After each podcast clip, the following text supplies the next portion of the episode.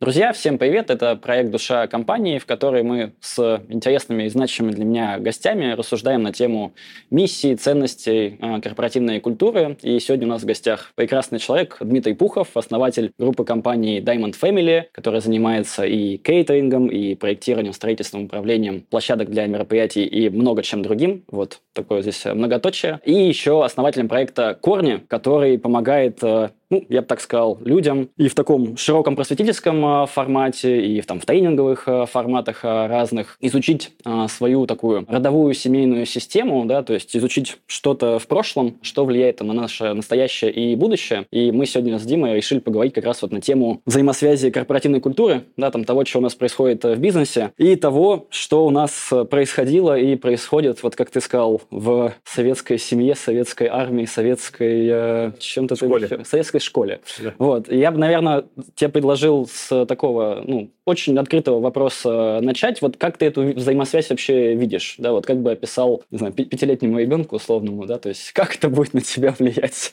э, в будущем? Вот расскажи про это. Добрый день. Связь, на мой взгляд, на здесь непосредственное. Человек, когда приходит на работу, угу. он приходит туда из дома. На одном из э, мероприятий, посвященном э, изучению корпоративной культуры, мой хороший друг и уже родственник Артем Агабеков сказал, что не надо набирать люд, э, там, людей в компанию, угу. даже если они очень профессиональные, и пытаться их воспитать. А лучше искать тех, кого воспитала мама, ну, кого воспитали родители, кто уже воспитанный, да, и их набирать в компанию, и они сами смогут друг с другом э, построить коммуникацию. Mm-hmm. И вот э, я достаточно долгое время параллельно изучал э, и корпоративную культуру, и то, как строятся взаимосвязи между людьми внутри компании, и семейные системы, как человек э, взаимодействует с своими родителями, другими поколениями, бабушками, дедушками, и то, насколько это взаимодействие и его качество влияет на его жизнь. И неважно, эти люди живы, живы или умерли, mm-hmm. Вот. Это и про коммуникацию в моменте, а это и про отношения с, с той мамой, которая у меня вот здесь на телефоне, и про отношения с той мамой, которая у меня вот здесь внутри, и с ее образом. И поэтому я, например, когда ну, на собеседованиях, меня, конечно, интересует вопрос про опыт человека, но еще mm-hmm. меня интересует вопрос, где он родился, mm-hmm. где, кто его родители, как поддерживает ли он с ними отношения, как часто видится.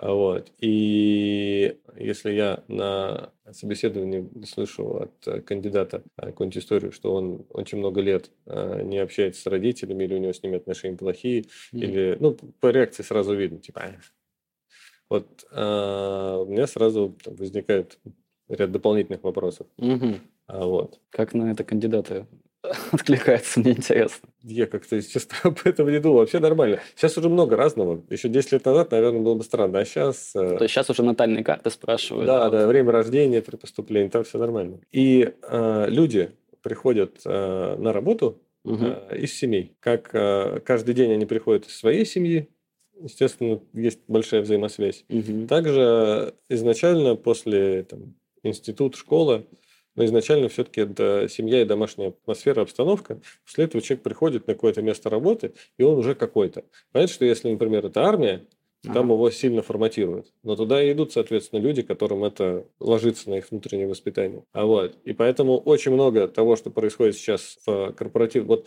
собственно, та особенность.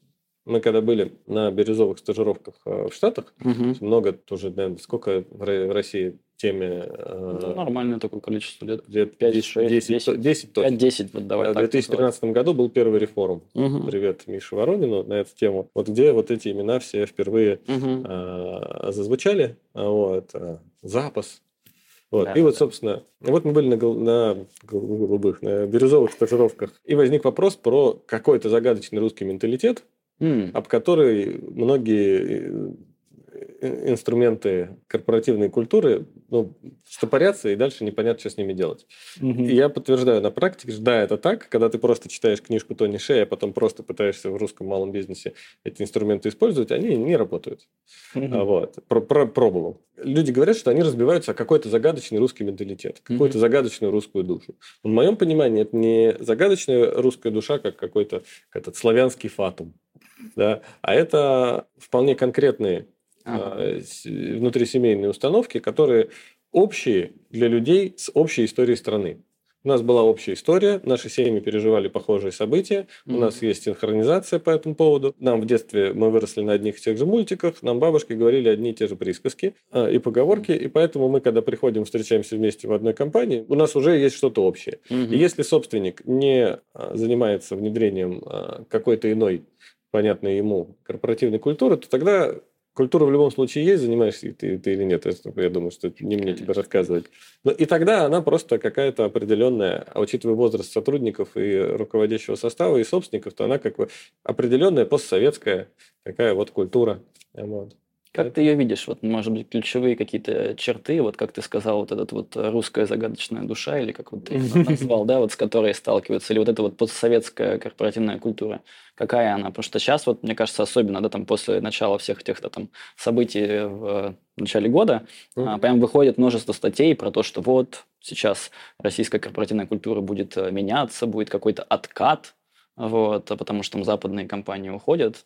Вот, э, я вижу разные такие, вот как даже опасения. Вот. А вот, может быть, про нее так вот, э, если чуть поговорить, вот какие-то ключевые столбы, как ты это для себя описываешь? Слушай, ну, я вообще не люблю разговоры на темы, как, как у нас в Рашке жить хреново, потому что мне как раз здесь очень да, нравится. как хорошо тогда, да. да я, я родину люблю.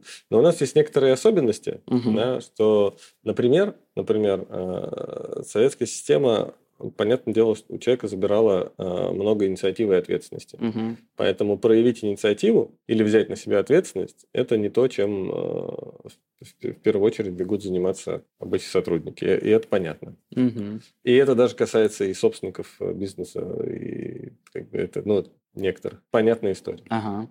А вот. Знаешь, как, чтобы понять, где и как мы оказались, лучше по, это самое, поизучать там, на 20, 30, 50, 70 лет назад. Как правило, какие-то события, во многом травмирующие, угу. они оказали какое-то влияние, и это влияние, осознанно или неосознанно, в, во многих из нас до сих пор живет. Угу. Вот, например, сразу после революции, через э, там, некоторое время, начался НЭП, рассвет мелкого частного предпринимательства. И он как начался, так он в течение там, 10 лет и закончился. И на этом, собственно, если на медне несколько выпусков посмотреть, там очень хорошо, понятно прослеживается эта история. В общем, на этом предпринимательство на Руси как бы завершилось. Поэтому, когда мы говорим про проявление предпринимательской позиции у сотрудников, ну, возникает большой вопрос, а где мы ее взять? Они в семье этого явно не видели. Угу. Вот. Взять, например, дальше э, раскулачивание. Тоже очень понятный исторический факт. После коллективизации, когда людей насильно от самоорганизации, даже самые самоорганизованные люди были крестьяне.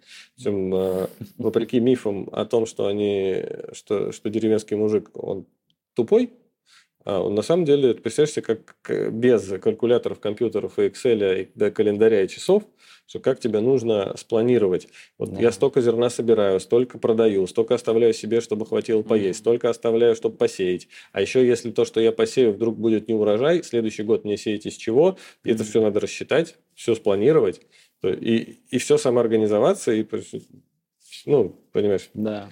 одна семья, несколько семей, и поэтому и чем зажиточнее крестьянин, тем у него выше интеллектуальные, интеллектуальные и физические способности угу. и организационные. Поэтому это вот, собственно, фермерство, то самое мелкое предпринимательство. Оно... И а, когда отменили крепостное право, очень много потомственных потом предпринимателей и меценатов, про которых все стенды в музее предпринимательства на Донской улице, они же бывшие крестьяне.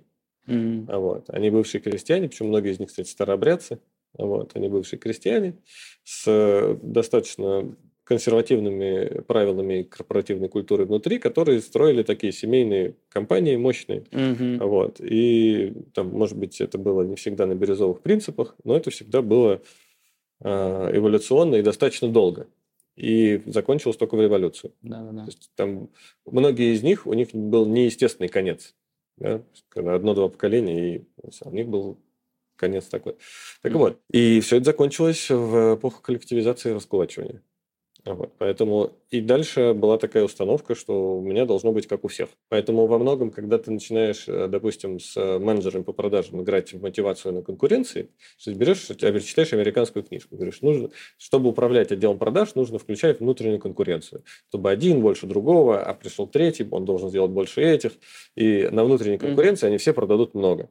А ты потом приходишь, и ты мы еще в 2013 году пытались это сделать, а оно не работает. Потому что как только у кого-то больше, чем у другого, там начинает срабатывать э, установка, что мне не надо больше, чем у другого. Мне надо, как у всех, как только ты чуть-чуть выделяешься, у тебя сразу, у тебя придут и излишки изымут. Угу. Ну вот, поэтому тоже такая история. Угу. Так вот, и, и дальше еще было много событий, мы сейчас можем про, про них поговорить, которые крупными мазками оставили прям крупные отпечатки в природе угу. Homo постсоветус.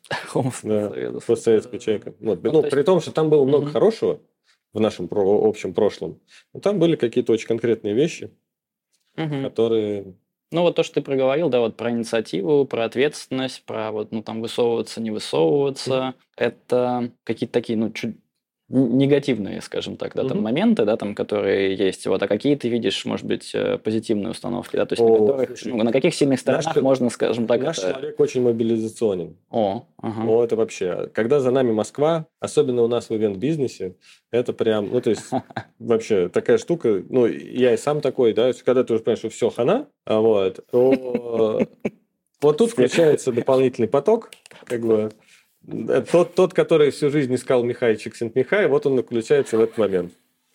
Вот. И все. Он его искал, нужно было просто к нам да, поехать. Да, да, да, да, да, да. да. Угу. И вот там пятилетку за три года, угу. вот это в нас. Угу. А еще, может есть. быть, вот если так чуть-чуть вспоминать, как это у тебя? А, Парочку, может быть, максимум. А, ты знаешь, э, я вот еще обратил внимание на такую штуку, а, что есть, конечно, вот это разделение на племена, типа mm-hmm. мое племя, не мое племя, свой, mm-hmm. чужой. И дай бог, если оно как бы работает на конкуренцию с конкурентами. Да, вот наше большое племя, вот их племя, мы свои, они чужие, и пошло.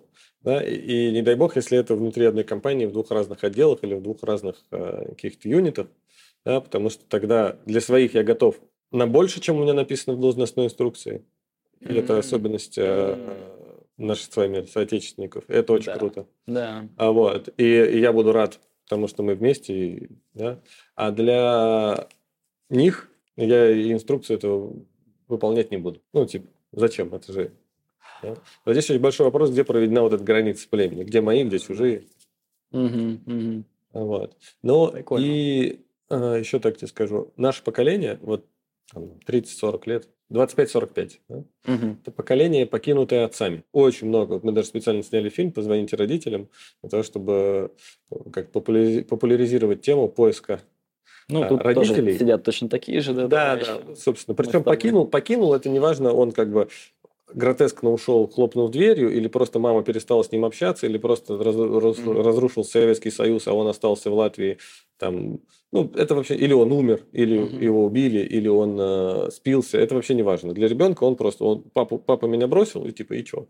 Вот. И очень много, э, ну, то есть, если спросить следующее поколение, там, наших отцов, то их, скорее всего, в меньшей степени отцы покидали, э, да, там, понятно, на войне много погибло дедов, но для нашего поколения это уже во многом больше прадеды, да, но так, там, собственно, с этим было как-то ну, семьи были как покрепче угу. до перестройки. А вот угу. наше поколение после 91 года стало можно разводиться, уходить, переезжать. А, началось глобальное а, ну, то есть до, до 90-х как бы... Брак, да, брак, вместе. Ну, то есть большая советская система, республики не выходят из Союза, как бы советская семья живет вместе. Даже если развелись, все равно а, да, остаются да. там в одной квартире. Ну, это же есть, такое было. Да, да, ну, то есть такой, знаешь, советский брак – это прям термин у психологов, который объясняет совместное проживание без совместных... Без, то есть, когда, отношений ну, каких-то. Без, без, без, норм, без, без, без близости, да, без да. отношений, тоже про интим молчу.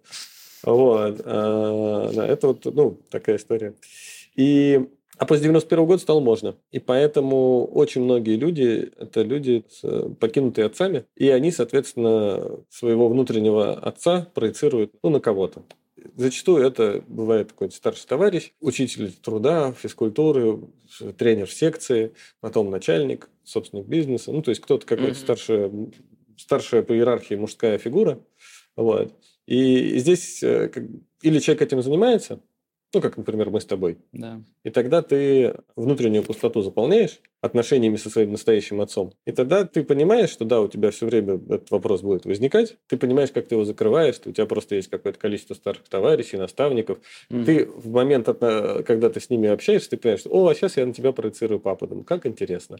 Вот. И дальше живешь себе счастливо свою жизнь. Если ты этим вопросом не занимаешься, да, и, и, еще до сих пор в обиде на, на, на своего отца, да, а значит в обиде на какую-то часть себя, то есть значит, одна часть тебя в обиде на другую часть тебя, то ты его постоянно начинаешь проецировать на всех, в том числе на руководителей э, своего подразделения или mm-hmm. дальше там, на собственников бизнеса. Вот. И это, конечно, хреново, потому что там вроде бы взрослые люди собираются делать общее дело, а уровень коммуникации, как у 14-летнего подростка с папой в период его сепарации. Потому что сепарация mm-hmm. не прожита, и вот там начинается махать. Ну, тут, я так понимаю, можно еще очень много продолжать, да, там, а, вещей, да, там, например, там, в Советском Союзе секса нет, например, да, это, это история про то, что очень мало там людей там удовольствия получают вообще, да, там, и много всяких других еще мемов, да, там, я так понимаю, вот из нашего вот этого прошлого есть, я прям... Да, да, да, да. да. Вот. Нет, в, в нашем общем прошлом было много хорошего. Это нужно уметь использовать так же, как и в семейном. Да?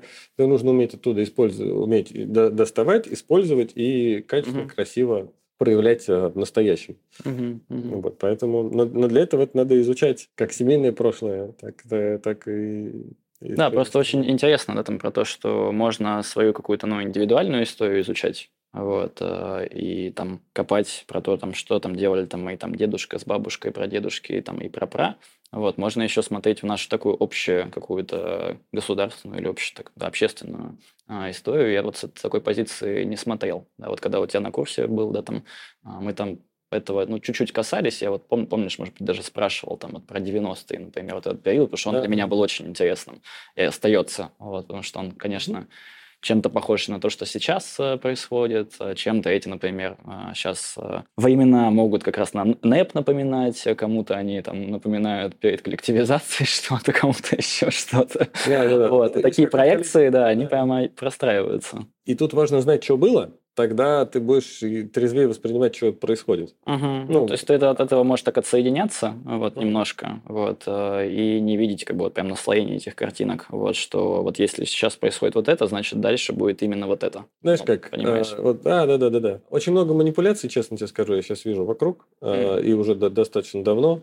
Много больных есть триггеров, особенно касающихся раскулачивания, репрессий, mm-hmm. расстрелов 1937 года, а особенно когда эта тема всплыла, когда Дути выпустил фильм про Колыму. Mm-hmm. Вот. И, ну, как минимум сейчас не тогда, далеко мы эту тему там плавать не будем, но как минимум сейчас не тогда, потому что тогда священников э, расстреливали, а сейчас Русская Православная Церковь э, поминает новомучеников, расстрелянных тогда на Вудском полигоне. Разница огромная. Там как бы просто ну, пропасть понятий. И еще много чего. И понятно, что каждая новая историческая там, эпоха, она... Есть какие-то исторические параллели, вот, но это точно какое-то новое время. И вот для того, чтобы тебя эмоционально не захватывали эмоции, которые передаются поколениями, да, Потому mm-hmm. что, а, я увидел, что вот там происходят такие события, и у меня сразу включился весь тот поколенческий страх – который до, до, уходит корнями к прадеду, у которого отобрали дом. И для тебя, там, я не знаю, ты смотришь на улицу и видишь много машин с черными номерами, угу. думаешь, все. И у тебя подключается вся... Да, мы сейчас не говорим про там, людей, которые живут в местах, где реально идет война. Там угу. мы все говорим, вот здесь спокойно, очень все на улицах, люди ходят, латы пьют э, угу. с льдом. Вот айс, латте. Вот, все нормально. А при этом мне периодически ребята, которые у меня на курсе или выпускники, кто были, там, девочка одна, например, говорит, ты знаешь, а мне вот почему-то вдруг стало страшно, что я еврейка. А вдруг в России начнутся националистические настроения и гонения на евреев. Вдруг. Ну, то есть понятно, что это не ей страшно. Понятно, что это страшно той, там, ее там бабушки, прабабушки, которые, на которую были, там, или в Великую Отечественную. Это надо уже, ну, разбираться. Ну, то есть почему-то включается вот это вот, такая, знаешь, алертность повышенная. Мне, ну, я уверен, что она включается из-за параллели с прошлым. И здесь очень важно понимать, что было в прошлом, что есть сейчас, и есть ли реальные поводы беспокоиться. А спекуляции, а, те люди, которые понимают, э, какие есть ниточки, за которые можно потянуть, там можно очень много найти и, и, и позитивного прошлого, к которому обратиться, коллективного там, и так далее, и негативного прошлого, к которому можно немножко так поспекулировать. Угу. Меня... Вы что, хотите, как в 37-м? Типа, нет, нет, конечно, никто не хочет. Ну да, можно так манипулировать, конечно, да. Я понимаю, про что ты говоришь. Я пока, пока ты, в общем, эту историю рассказывал, у меня прям воспоминание конца февраля э, возникло, когда я, я просто вернулся прям в конце февраля в Москву, вот, и начал там искать э, там квартиру, где э, там буду снимать. И у меня был период, ну, как бы у всех такая вот, ну, непонимание, и меня в один день так сильно стагерило, что, ну, как бы мне захотелось почувствовать какое-то, ну, такое убежище, какое-то, ну, это, ну, а, в общем, безопасное пространство, и я снял такой, знаешь, э, на, ну, на сутки, как, я не знаю, это как бункер, не знаю, выглядит, или как прибежище, такое убежище, условно, 6 квадратных метров. То есть заходишь, и там вот, ну, все, ничего нет, только кровать практически. И я прям это проживал. Вот, э, поэтому, ну, четко понимал, что я понять не имею, откуда у меня такая штука. Вроде бомбардировок нету э, или еще чего-то, но прям ощущение, что нужно укрыться. Ты же вот. понимаешь, что это не ты боишься? Конечно, да. Я просто вот эту историю прям захотелось рассказать, потому что она была очень яркая. И на следующее утро меня прям, ну, так отпустило, но нужно было прожить, потому что я прям, ну, чувствовал, что все, то есть я, я, я не могу никуда в другое место пойти, у меня прямо задача какая-то. В январе 2020 года я купил 100 килограмм сухих продуктов. Вот. Еще за, два, за, два с половиной, за три месяца до продуктовых вот этих кризисов. Нормально. Я не знаю, мне просто приснились ночью пустые полки. Вот. И я... Благо, это недорого вообще, да, потому что как, гречка, uh-huh. яичный порошок, они, в общем, очень дешевые. Uh-huh. Вот. И, ну, то есть, я долго варил эту мысль, потом думаю, она слишком часто приходит ко мне в голову, потом посоветовался с одним человеком, почему мне не доверяю, он говорит, слушай, я говорю, ну, ты же понимаешь, что если я сейчас, правда, затарю погреб а, яичным порошком, то я как бы распишусь в своей паранойи. Говорит, ну, ты все равно уже об этом думаешь, уже купи на всякий случай. Потом посмотрим. Я, короче, купил. Меня вообще отпустило. Ну, то есть, вот эти все, ну, так, а что, что может быть? Вот мы вроде бы живем уже там много десятков mm-hmm. лет безопасно. С 90-х годов голода не было. Да и в 90-е я особо не голодаю. А если что-то сломается вот в глобальной системе, на время там не знаю, не будет чего-нибудь, продуктов, там, того-того, у меня, у меня тогда три месяца было второму ребенку. Что одно дело, когда ты один, другое дело, когда ты с женой, Третье дело, когда у тебя у вас на двоих один ребенок, ну, тоже, а когда их двое, это уже как, короче, ну, какая-то, видимо, там что-то происходит. Мужская пострадовая депрессия, не знаю, что это. Короче, что-то происходит. Угу. Ну, знаешь, что меня триггернуло еще? Вот, э, дополнительным было мотиватором, когда расстреляли э, вот э, здесь здание ФСБ угу. 19 декабря 2019 года. А вот, я говорю, какая-то неведомая херня происходит. Ну, короче, непонятно. И напряжение, оно нарастало. Угу. Ну, так где-то угу. вокруг. В Китае уже был ковид, Угу. Вот. Да. А, ну, короче, и первая мысль, которая мне начала сниться по ночам, затарь 100 килограммов продуктов. И я долго сопротивлялся, потом в итоге затарил. Естественно, до сих пор к ним никто не притрагивался, потому что мы же не будем есть э, яичный порошок и сухое молоко. Но я их завакуумировал на производстве. Короче, я утилизировал туда свою какую-то паранойю. Я потом уже понял, что у меня достаточно большая часть семьи э, пострадала при блокаде Ленинграда. Вот. И вообще идея про холод и голод, она меня это те две вещи, которые мне навевают ужас. Ну, то есть для меня, например, кассовый разрыв или кредиторка там, в существенную сумму, я ее воспринимаю как челлендж. Ну, типа, ну, окей, что мы с этим будем делать? Там, да, разные были в 2020 году там, периоды. Угу. Вот. И для кого-то это ужас, паника. Я говорю, ну, никаких проблем. Сейчас здесь так, так, здесь надо договориться. А вот холод или голод, они меня навевают какой-то физический ужас. Mm-hmm. Вот, поэтому... И я, в общем, купил этих продуктов в январе месяце. Поэтому к тому... Потом, потом уже случилась рост заболеваемости, пандемия, ограничения, отмена всех мероприятий, там у нас большие сокращения в компании и так далее. Потом мы э, улетели отдыхать 12 марта. Э, вот, и я сижу там как-нибудь 15 марта, э, смотрю в телеграм-канале, как люди э, сносят полки в Ашане или в метро. А у меня-то уже весь погреб. Еще с января понимаешь, запасенных продуктов. И вот это меня не триггерило уже вообще, потому что ну, я угу. подготовился. Вот. Меня потом еще несколько было флешбеков, типа, так, а если отключат газ, хватит ли у меня дров? Так, ну, дров вроде хватит. Уже, да? да, да, да. Ну, то есть какие-то были такие. Но я уже понимал, как бы, кто там говорит. Угу. Ну, то есть, ну, так, может быть, вывести буржуйку, может быть, что Ну, то есть, ну, как бы, когда ты ну, понимаешь первопричины своих э, реакций, а тебя эти реакции до конца, ну, они никогда не покинут. Ну, просто ты вот этот круг проходишь гораздо быстрее. Ты думаешь, а, типа, привет, дедушка, или там, привет, двоюродная бабушка, которая погибла в блокаду, замерзла, там, хоронена на Пискаревском кладбище. Я тебя вижу, помню, я тебя уважаю, и, но я живу в другое время, я явно найду, чем, что поесть и чем э, натоп, затоп, там, натопить печь. Угу. А, меня, знаешь, я пока еще минут 10 назад э, ты что-то рассказывал, и у меня, знаешь, какая мысль появилась, что я вот, если говорить про себя, долгое время не воспринимал себя вот как как раз, ну вот часть вот этого прошлого. Вот, то есть мне казалось, что я так отсоединен, я другой, так вот поделиться историей. И вот когда мы про советское вот это прошлое заговорили, я подумал, что, ну вот сейчас-то у меня с этим вроде как прям вот налаживается контакт, и я понимаю, что на меня все эти вещи влияли и влияют, точно. Но вот э, кажется, что когда ты такой вот, ну, там, молодой там человек, да, mm-hmm. там, ну, не знаю, там тебе там 15, 20 там, или 25 сейчас, вот, или даже 30, 31 мне. А, кажется, что это вообще ну, не твое, ты-то уже в другое время а, родился. Я, например, в 91 году родился, mm-hmm. четенько а, на границе. А, это когда день рождения? 6 июня. СССР? СССР еще. Так что да, так что все-таки галочка еще остается. Такая формальная, но остается.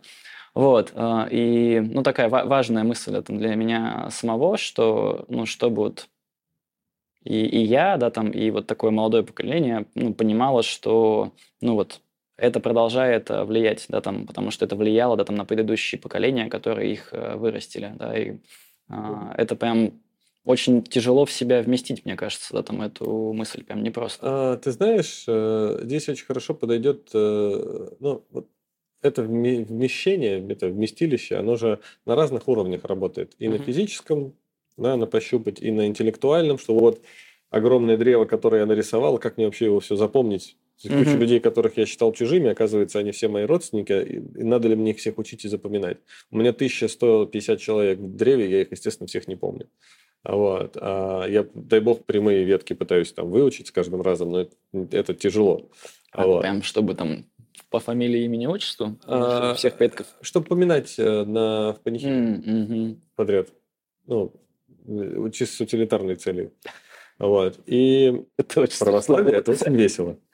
Ну, это и радостно, между прочим. Еще об этом пока поговорим. Давай, давай. А, очень, короче, смотри. О, точно. Очень хорошая метафора, например, э, бабушкин сервис. Угу. Да? Если у бабушки хреновые отношения например, с папой. А у ребенка с папой тоже хреновые отношения. И папа пьет.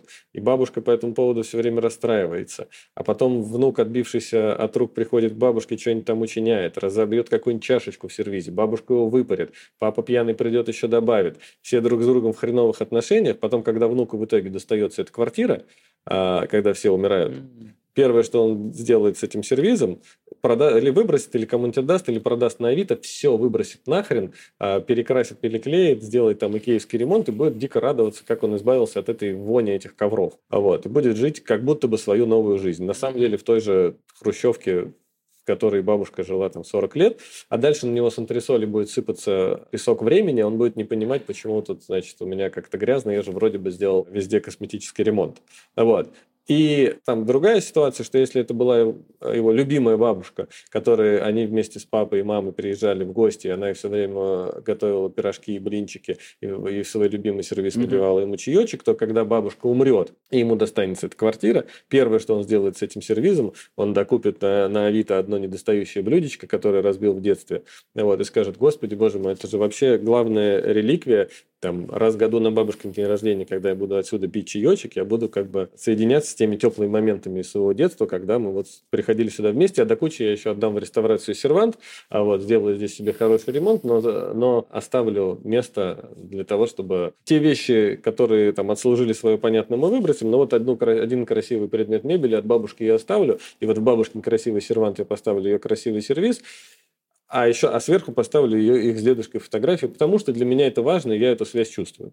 Вот. Mm-hmm. То же самое э, происходит и с историей, и с ощущением себя вот, вот, э, вот, вот плывущим по этой реке времени в связи со всеми этими людьми. Mm-hmm. Поэтому и если изначально это было вот так, как у моей супруги, например, э, со, всем, со своими там, дедушками, бабушками, я когда с ней познакомился, говорю, а кто вот эти 25 человек, которые к тебе приехали 25, на 9 мая поздравляли? Говорю, это все наши родственники, это вот с этой стороны, это с этой, это с этой.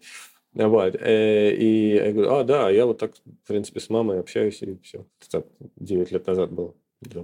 Вот, сейчас это другая По-другому, диспозиция иная. Вот, поэтому, и, и, и вот оно, семейное прошлое, оно вот такое. Угу, угу. И поэтому, а учитывая, если мы начинаем уже с хреновых отношений с родителями или с, э, с чего-то там скрытого, тайного, поломанного в нескольких поколениях, ну, э, мы или берем на себя ответственность, что мы понимаем, что это нечто новое для постсоветской России. Угу. Берем на себя ответственность, говорим, да, моя изначальная диспозиция вот такая. Угу. А что я могу из этого сделать? А могу я сделать что-то хорошее, могу навести порядок, могу навести мосты, могу с кем-то пообщаться, могу восстановить информацию, могу внутри себя определить место, где у меня будут все они. Что это очень важный момент. Вот та, та штука, о которой ты сказал, она перекликается вот с какой историей. Например, много людей я встречаю с прочерком свидетельства о рождении. То есть мама есть, а папы просто нет. А, прям. Это связано с тем, что там угу. ну, случайная связь, и дальше отец не признал Мгм. ребенка. Или мать не хотела афишировать ребенка от женатого мужчины. Мгм. Или даже уже в, в постсоветское время это связано с тем, что мать-одиночка получает повышенную... Даже если папа известен, был А. первое время, там какую-то пенсия, еще. выплаты, там Да-да-да. какие-то вещи. Ну и вот. И в таком случае как бы человек сам, вот ему с детства что-то говорят, и он потом говорит, а отец? Он говорит, а отца у меня нет. Ну, то есть человек так, например, говорит. Его нет, потому что он уже умер, и, и- и до того, как он умер, там был прочерк. Ну, как бы, а отчество и фамилия даны по маминому отцу, то есть по деду, да? И вот он, у него есть мама, есть бабушка и дедушка, и с ними хорошая связь. И половина системы для него как бы отсутствует. Но уже психологи, расстановщики, уже там регрессологи, уже все, все, кому не лень, выстроились в один большой консилиум и давно подтвердили, что э, э, биологическая родная родовая система, она влияет, собственно, точно так же, неважно, знаешь ты о ней или нет. То есть, получается, внутри тебя нету даже места, куда ты можешь поместить информацию про вторую бабушку и второго дедушку, про родителей отца, потому что там прочерк, а там вообще прочерк. Мгм. И говоришь, у меня только, у меня только одна бабушка и один дедушка. Или, например, а, потом, а, допустим, человека всю жизнь воспитывает отчим, и он говорит, а вот у меня есть бабушка и дедушка мамины родители, бабушка и дедушка отчима родители. М. У меня полная система, у меня все четко, все хватает. Говоришь, ну у тебя же есть еще там бабушка и дедушка отца, кто тебе дал жизнь. Не-не-не, это как бы там папа от меня отказался, и эти люди тоже меня не интересуют. Откуда ты знаешь, что там было? Почему папа отказался? Всегда есть две правды. Бабушка и дедушка совсем ни при чем. Может быть, они вообще до этого умерли. А может быть, они даже не знали о твоем существовании. И как бы они были рады, что у них есть еще один внучек. А ты лишаешь себя как бы возможности про все это узнать, лишаешь систему возможности тебе дальше передать ну, какое-то свое значимое нематериальное наследие. Вот. Но начинается это все с того, что у людей, которых я встречаю, у них не то, что... Ну, то есть, когда у человека есть зияющая дыра, типа, я узнал, что у меня есть там родной отец, и вот я теперь 10 лет его ищу, как Мгм. Кунг-фу Панда в мультике, помнишь? Да, да. И вот когда зияющая дыра появляется, она рано или поздно чем-то заполнится. Ну, как бы, да? А так получается, ну, место есть, оно обозначено. То есть, вот у меня, как вот мы же древо распечатывали, вот там написано, есть бабушка, есть дедушка, но я про них еще не знаю. А большинство людей, которых я встречаю, у них там места нет. То есть, у него есть, например, две бабушки и один дедушка. Вот у него такая система. То есть понятно, что был еще один дедушка, иначе бы, ну, потому что, чтобы родилось э, два человека, в предыдущем поколении должно быть четыре. Да? А у него там даже нет места, куда информацию поместить. И поэтому не возникает вопроса, как его звали, потому что изначально было такое поле, из которого э, его исключили. Вот. Я думаю, ты Я- понимаешь, о чем я говорю. Очень хорошо понимаю. И также семейная история, и также за семейную историю там, цепляется история государства. Мгм. И те события, которые на семью сильно влияли. Я думаю, ты помнишь, э, мы когда на курс э, принесли фотографии родителей и себя, вот я принес фотографию родителей, она у меня единственная, а, и на ней был вырезан какой-то кусок. Вот, и вырезан был мой брат, у которого другой отец. Вот, вырезала, собственно, мама.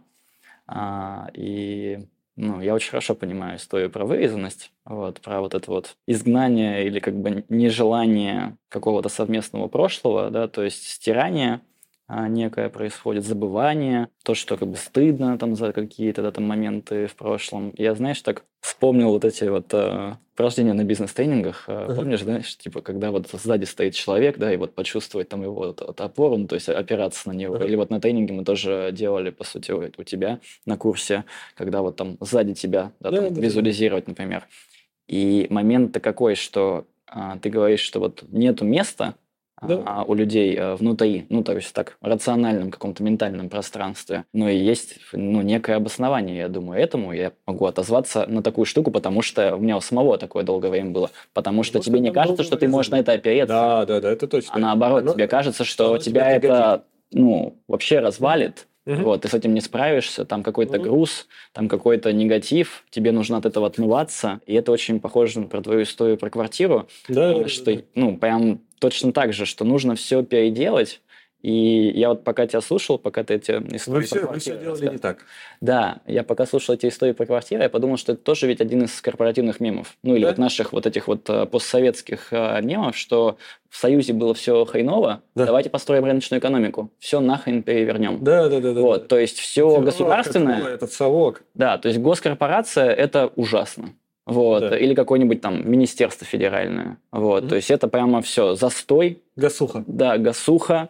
А, ну, вот, вот эти вот все моменты, да, а вот частный бизнес, все такое, это прям все замечательно. И так, ну, со многими моментами, то есть, ну, такой перевертыш получается. То есть мы полностью отказываемся от прошлого какого-то, которое на самом-то деле работало. Вот, э, и были причины... Ну, Давайте просто посмотрим, что там работало. Что да, были причины, по которым, ну, может быть, не идеально это работало или еще что-то. Это, это не про то, что там, сейчас нужно возвращать там, коммунизм да, там, а, и все такое, да, а про то, чтобы не отвергать вот эти моменты. И этого так много в нашей жизни. Practice. Вообще, да, то есть этого, это прямо повсюду. В корпоративной культуре то же самое. Я вот э, очень много слышал вот этих вот э, историй про то, что э, давайте ну, как бы построим вот эту вот, там западную там корпоративную культуру. Вот, то есть, что все у нас будет там в каком-то таком а, формате, и ты сразу понимаешь, что, ну, вот, как ты сказал, а, это, ну, во-первых, не, ну, не будет приживаться, вот, потому что нету как раз связи с этим прошлым, вот, а, во-вторых, ну, не факт, что это людям даже надо, вот, то есть, а что им нужно-то, вот, им, им в какой, да, там, корпоративной культуре захочется вообще жить. Вот. А вот это большой вопрос, потому что все же корпоративные культуры, как мы с тобой выяснили, они косят под семейную. Во. Угу. И это очень хорошо видно. И ты когда приходишь в запас, там в тот же, это очень хорошо прослеживается. И сейчас понятно, что ну, это, не так давно это началось, опять же, вот там 10-12, может быть, лет, идея о том, что компания заменит мне семью. Вот, я тебе могу сказать, что мы немножечко по в эту историю там чуть-чуть поиграли. Да, у себя. Да, да, у себя. Давайте у нас будет там офис на Красном Октябре, из которого не хочется уходить, и можно бабушка пере... была у вас? переночевать и помыться. Я была бабушка. А ты? Да, Привет. да. Где можно переночевать и помыться, давайте сюда там заказывать фруктов, давайте здесь вместе смотреть кинишки, давайте то, давайте все.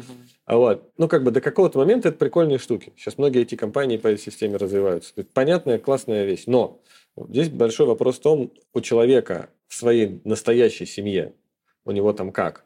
И если у человека, знаешь, как счастлив тот, кто утром хочет на работу, а вечером хочет домой. Да? Потому что если тебя тянет или в одно место, или в другое, то что-то там явно непорядок. И вот здесь большой вопрос. У тебя в своей настоящей семье или в малой семье, где там я, супруг, дети, или в большой семье, семье где я, супруг, дети и наши родители, бабушки, дедушки, двоюродные братья, сестры, вот, вот в этой системе. Все в порядке? Да? Ну, понятно, что всегда там бывают какие-то терки, это нормальное явление, как в компании, так и в семье. Но на глобальном уровне мы друг друга видим, любим, ценим, стараемся понять. А вот.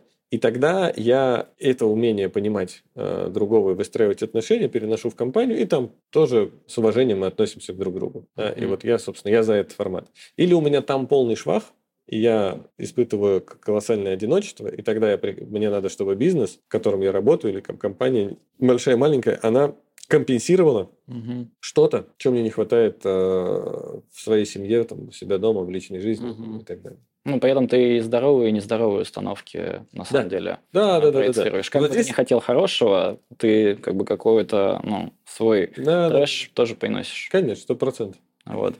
Вот. И, и поэтому, мне кажется, очень важно, э, очень важно ну, продолжать делать э, корпоративные культуры и бизнесы, э, ориентированные на, ну, убирать лишнюю бюрократию. Это очевидно, что меньше бюрократии, больше эффективности. Там, делать велкомные пространства, в которых человеку приятно проводить время.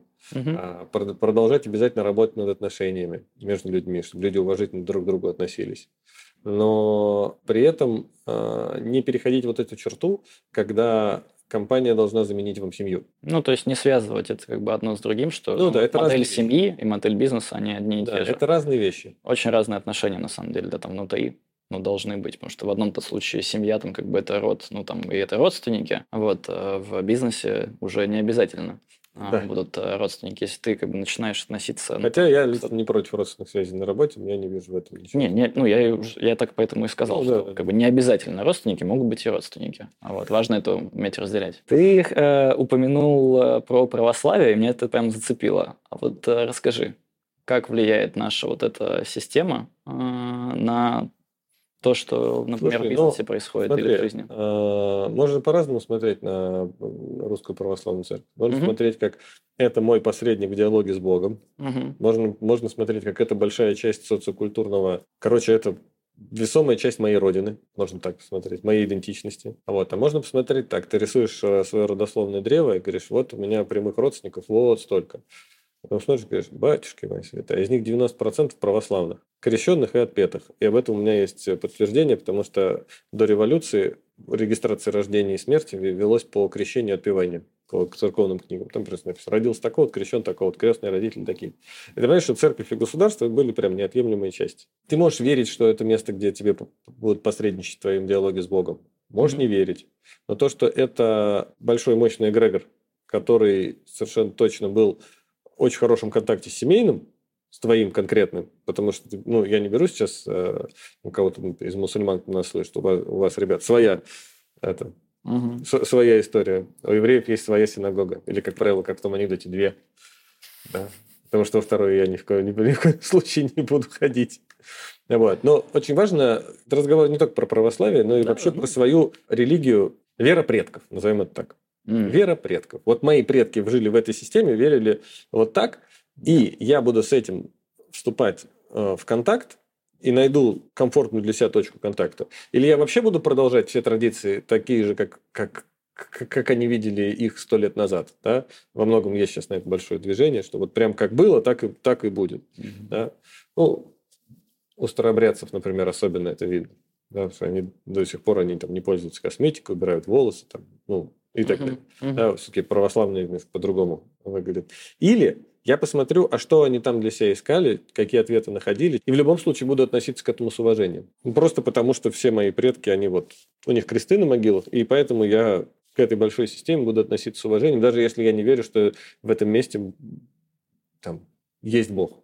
Лично я верю, что в этом месте есть Бог, правда, потому что я, у меня было несколько мощных э, приходов. Один из них был на э, панихиде. Угу. Вот. И потому что есть традические субботы, есть Радоница, есть конкретные дни, которые в православии э, в календаре отмечены специально для упоминания усопших. Mm-hmm. Вот. А дальше, если, например, э, пойти от э, совершенно психологических инструментов и сказать, вот мы с тобой хотим заняться какой-то практикой. Мы можем сесть, там, помедитировать самостоятельно, можем сесть помедитировать вдвоем, можем собрать еще в зал 500 человек, эффект будет другой. Как это работает, как это измеряется, как там общая сила мысли накладывается, хрен его знает. Я пока ну, не разобрался. И я думаю, что мало кто может тебе объяснить волновым эффектом. Но есть какой-то групповой эффект, какая-то групповая динамика, когда ты делаешь, например, в большом зале. Пусть ты работаешь со своим запросом, например, ты делаешь медитацию на предназначение. Но если у вас 500 человек делают медитацию на предназначение, могут разные эффекты происходить. А теперь представь себе, что если в один конкретный день в большом количестве точек много-много людей по одним и тем же общим правилам делают каждый для себя медитативную работу. Угу. Наверняка там будет как бы эффект э, точно, ну, очень понятный. Теперь представь себе, тебе нужно своим предкам, большинство из которых были православными, как-то отдать дань почести и сказать, ребята, я вас вижу, я вас помню, я очень хочу, чтобы вам на том свете было хорошо. Ну, так мы упростим задачу. Да? И тебе хочется это сделать. Да? Ты знаешь, что они были православные, у тебя есть об этом документ, даже если для тебя лично бабушка тебе не, не говорила. Угу. Да? Хотя у многих есть э, иконы, которые передаются из поколения да. в поколение. И вот есть пять дней в году, когда все православные по всей России там, и, и, и дальше, кто живет по русскому православному календарю, это там ну, десятки миллионов людей в одно и то же время, в одни и те же дни, э, собираясь в храмах, читают одни и те же заупокойные службы и в этот день поминают предков. Ну, наверное, если как бы ты вместе с ними будешь это делать, это будет иметь определенный смысл. Mm-hmm. Ну, то, то, вот хотя бы, знаешь как, с рациональной психологической точки зрения групповой динамики. Вот. Как минимум. Это, потому что, ну, потому что православная церковь не подразумевает миссионерской деятельности. Угу. То есть нет у тебя таких священников, которые будут ходить по домам и говорить, приходите в РПЦ, молитесь с нами. Угу, угу. Это только свидетели Иеговы так делают. Я сейчас тебя слушаю и задумался о том, что вот ты сказал в конце про ну, вот уважать свое прошлое, да, там, или отдать э, дань уважения да, там, своим поеткам.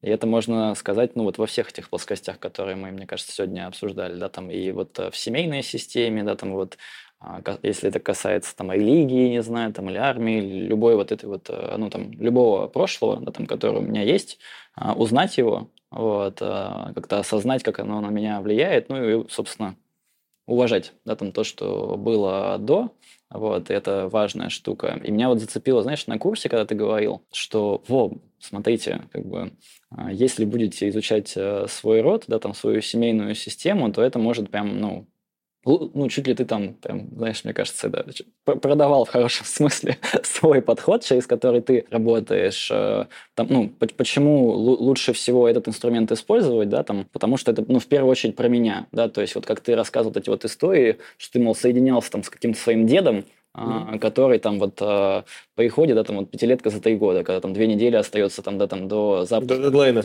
Да, да, то есть э, это прям классно работает а, внутри. Вот. Э, меня вот прям вот эта мысль э, зацепила. Я к чему это говорю? К тому, что, ну, может для кого-то, ну, там, сейчас э, слышится, что какая-то очень странная вся история, вот эти вот семейные родовые системы, корпоративная культура что-то вы тут вообще нашли как бы общего, это вообще ну, не связано никак между собой.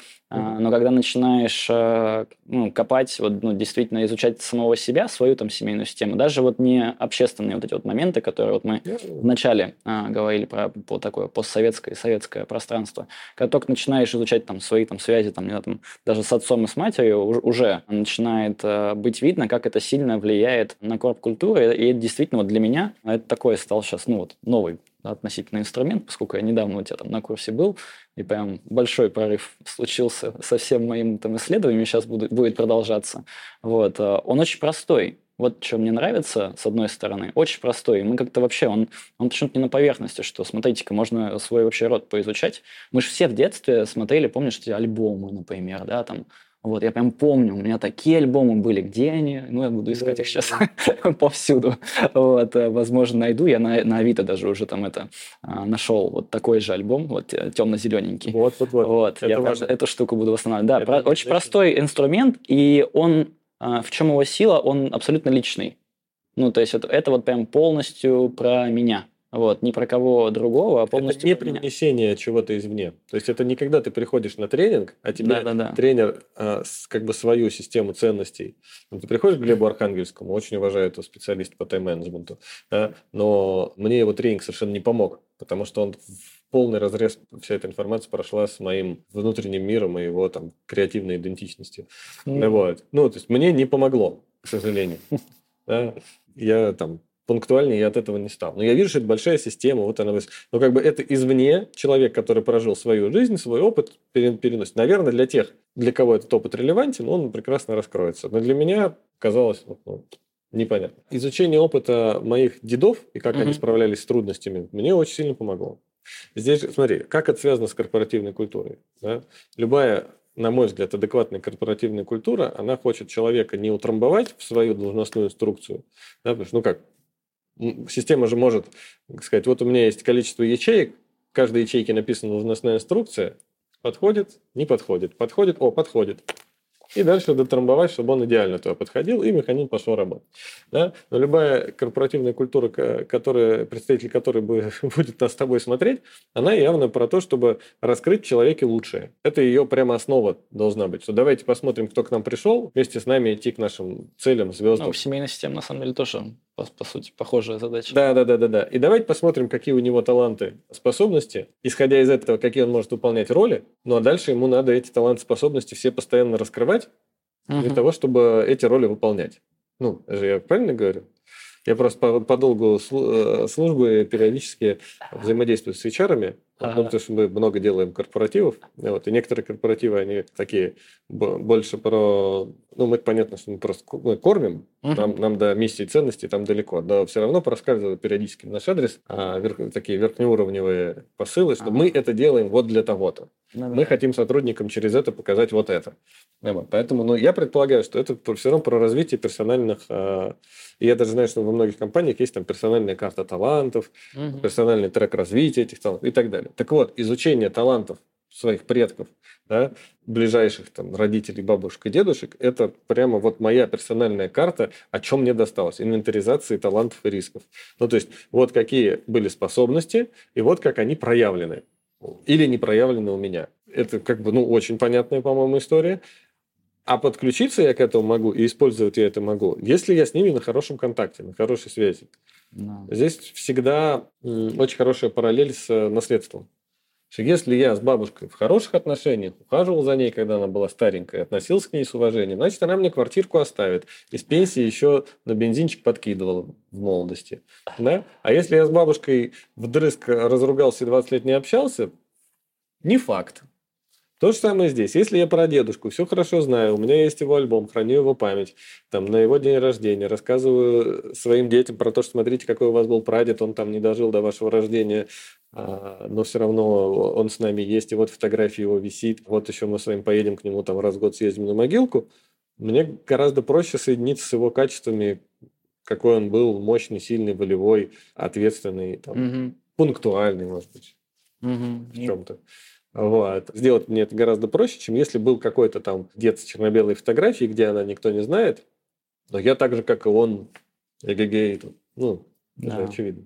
Ну, то есть э, огромный массив информации есть, который мы на самом деле не используем зачастую. Вот. А, с одной стороны, а с другой стороны, я так поделюсь своим а, переживанием. Я помню, когда я пришел на первое занятие uh-huh. тебе, там было упражнение самое там практически первое, мол, найдите в своем там роду это каких-то товарищей, на которых, ну, в общем, можно там опираться, которые были какими-то там значимыми там для тебя. Вот, и поскольку у меня была история, что ну там, там все, сзади все ну, полная туман. жесть, да, mm-hmm. вот, а больше не туман даже, а полная как бы трэш, а, то ну, я прям такой слышу и такой... Операция? Ё-моё, что вы говорите вообще? А, про, про что речь? Но на самом деле, то есть ты начинаешь это рисовать, это я так, может быть, кому-то а, будет полезно. Начинаешь рисовать это ну, там, дерево, ну, там, всех этих там бабушек, э, дедушек, э, и быстро все равно находишь этих э, значимых людей. То есть даже если тебе кажется, что ну, позади нету ничего классного и не на что опираться, ты точно это найдешь. Вот. Особенно, если начнешь еще и изучать информацию детальнее об этих людях, потому что ты, скорее всего, о них ни черта вообще не знаешь. Это просто отсылка к тому, что ты говорил ну, там, вот, про там, Глеба Архангельского или любого другого там, внешнего человека, да, да. А, из которого мы пытаемся ну, в общем, сделать ну, некий прообраз, да, там, на который можно опираться, какая-то значимая фигура там а, внешняя. Кумир. Вот, конечно, это можно сделать, вот, а, ну, если как-то тебе соотносится этот человек. Но... Я прочитал книжку про Стива Джобса, вдохновился. Я вот так же хочу. Да, да, да, да, да, да. Вот. Но можно прочитать книжку про вот э, своего да. там это. Про, можно, не знаю, можно... там Стива э, это, Хлынова какого-то.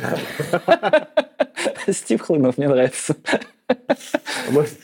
Можно, можно там, заказать личное дело прадеда в архиве, почитать его автобиографию, которую он своим почерком сам написал. Например. Да. Да, да. да, вот, слушай, короче, так и есть. Ты все правильно дело говоришь. Всегда приятно пообщаться с умными людьми. А, там еще знаешь, какой момент? Когда ты начинаешь пробрасывать вот эти ниточки и понимать, как оно из прошлого вот сейчас, сегодня, через меня mm-hmm. а, проявляется, вот тогда оно приобретает смысл. Потому что я, вот как я много встречал людей, которые ничего не знают, также я какое-то количество встречал людей, которые книгу заказали, но сами ее пролистали и отложили. А, не используют, то есть в настоящем ну, как-то вообще. Информация, по сути, та же самая. То есть факты есть, но поскольку у меня нет понимания, ощущения, что они связаны со мной сегодня, и что я вот сегодня веду себя так, потому что вот там написано почему, то мне туда и не полезу это все изучать, читать. Оно меня не представляет такого, такого интереса. Угу, да. Вот. Ну, это то же самое, как, э, не знаю, вот те, кто верят в астрологию, Для них время рождения очень важно. Они по времени рождения просят себе составить натальную карту, дальше натальную карту читают, думают, М, это тот пресет, с которым я родился. Вот те, кто верит в семейные системы, в трансгенерационную психологию, в эпигенетику, и говорят, что да, прошлое моего рода влияет на меня сегодня. Там каждый факт, каждая фотография – это ценная крупица, частичка э, информации, пазл, который ты вставляешь в общую картинку, и тут понимаешь, вот, ё-моё, почему я одновременно и пунктуальный, и непунктуальный, и ответственный, и безответственный. Оказывается, вот у меня меня две такие, вот тут дедушка с этой стороны и бабушка mm-hmm. с этой, и вот, значит, понеслась.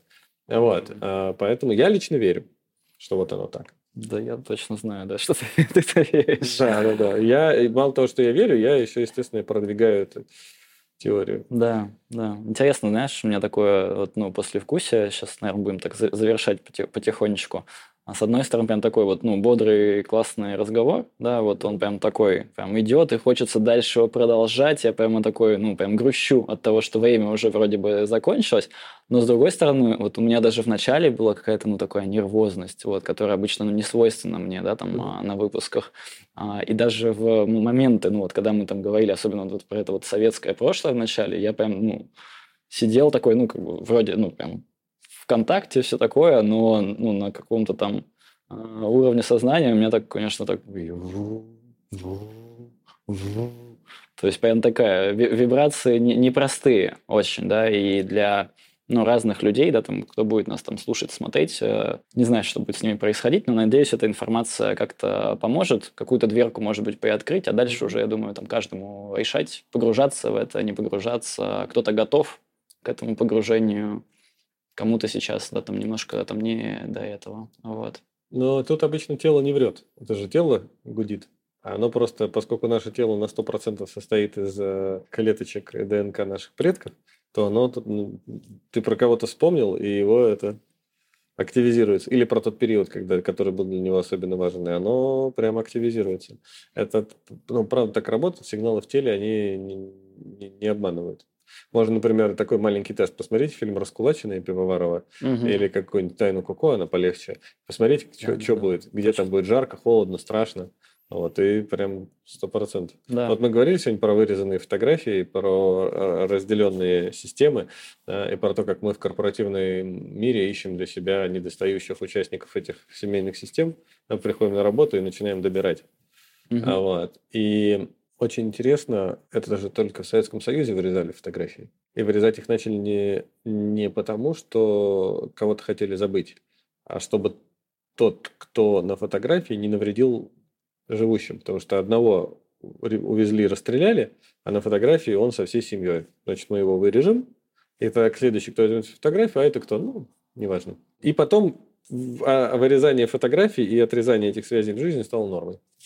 Да. Да. Вот. И теперь мы все в этом, собственно, живем и с этим разбираемся.